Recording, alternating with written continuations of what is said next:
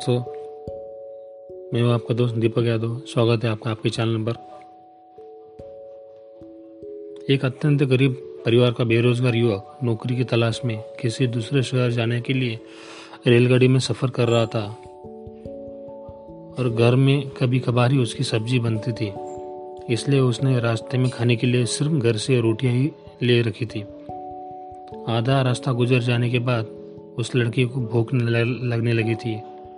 और वह टिफ़िन से रोटियाँ निकाल कर खाने लगा। उसके बाद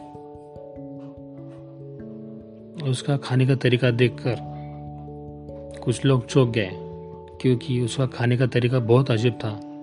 वह रोटी का एक टुकड़ा लेता था और उसे टिफ़िन के अंदर कुछ ऐसे डालता, मानो रोटी के साथ कुछ और भी खा रहा हो। जबकि उसके पास तो सिर्फ़ रोटी ही थी। उसकी उस हरकत को देखकर आसपास के और दूसरे यात्री भी बहुत हैरान हो चुके थे। वह युवक हर बार रोटी का हर एक टुकड़ा लेता था झूठ मूठ का टिफ़िन में डालता था और खाता था। सभी लोग सोच रहे थे कि आखिर ऐसा युग क्यों कर रहा है? एक तो यह पागल है या जानबूझ के कर रहा है। आखिर का एक व्यक्ति से रहा नहीं का फिर उसने उस लड़के से पूछा, भाई, तुम्हारे पास सब्ज़ी तो नहीं है, फिर तुम ये रोटी के टुकड़े हर बार खाली टिफ़िन में डालकर क्यों खा रहे हो? तो उस युवक ने जो जवाब दीजिए ध्यान से सुन लीजिए। भैया, इस खाली ढक्कन में सब्ज़ी नहीं है, लेकिन मैं अपने मन में यह सोचकर खा रहा हूँ कि इसमें बहुत सारा आचार है। मैं आचार के साथ रोटी खा रहा हूँ।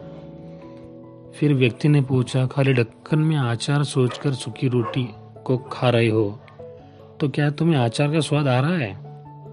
तो उस लड़के ने कहा हाँ बिल्कुल आ रहा है। मैं रोटी के साथ आचार सोच कर खा रहा हूँ और मुझे बहुत ही अच्छा लग रहा है। ऐसा जवाब युवक ने दिया।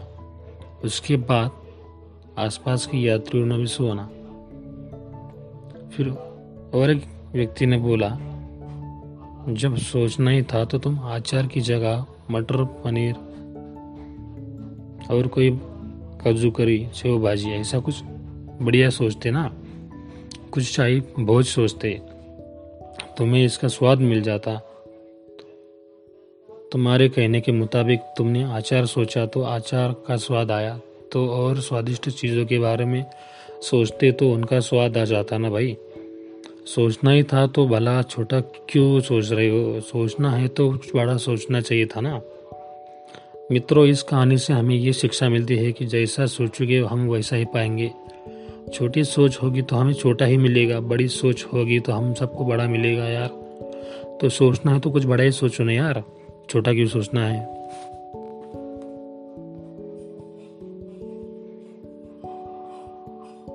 तो इस तरीके से ये छोटी सी कहानी थी, इसलिए हमें जीवन में हमेशा बड़ा सोचना चाहिए।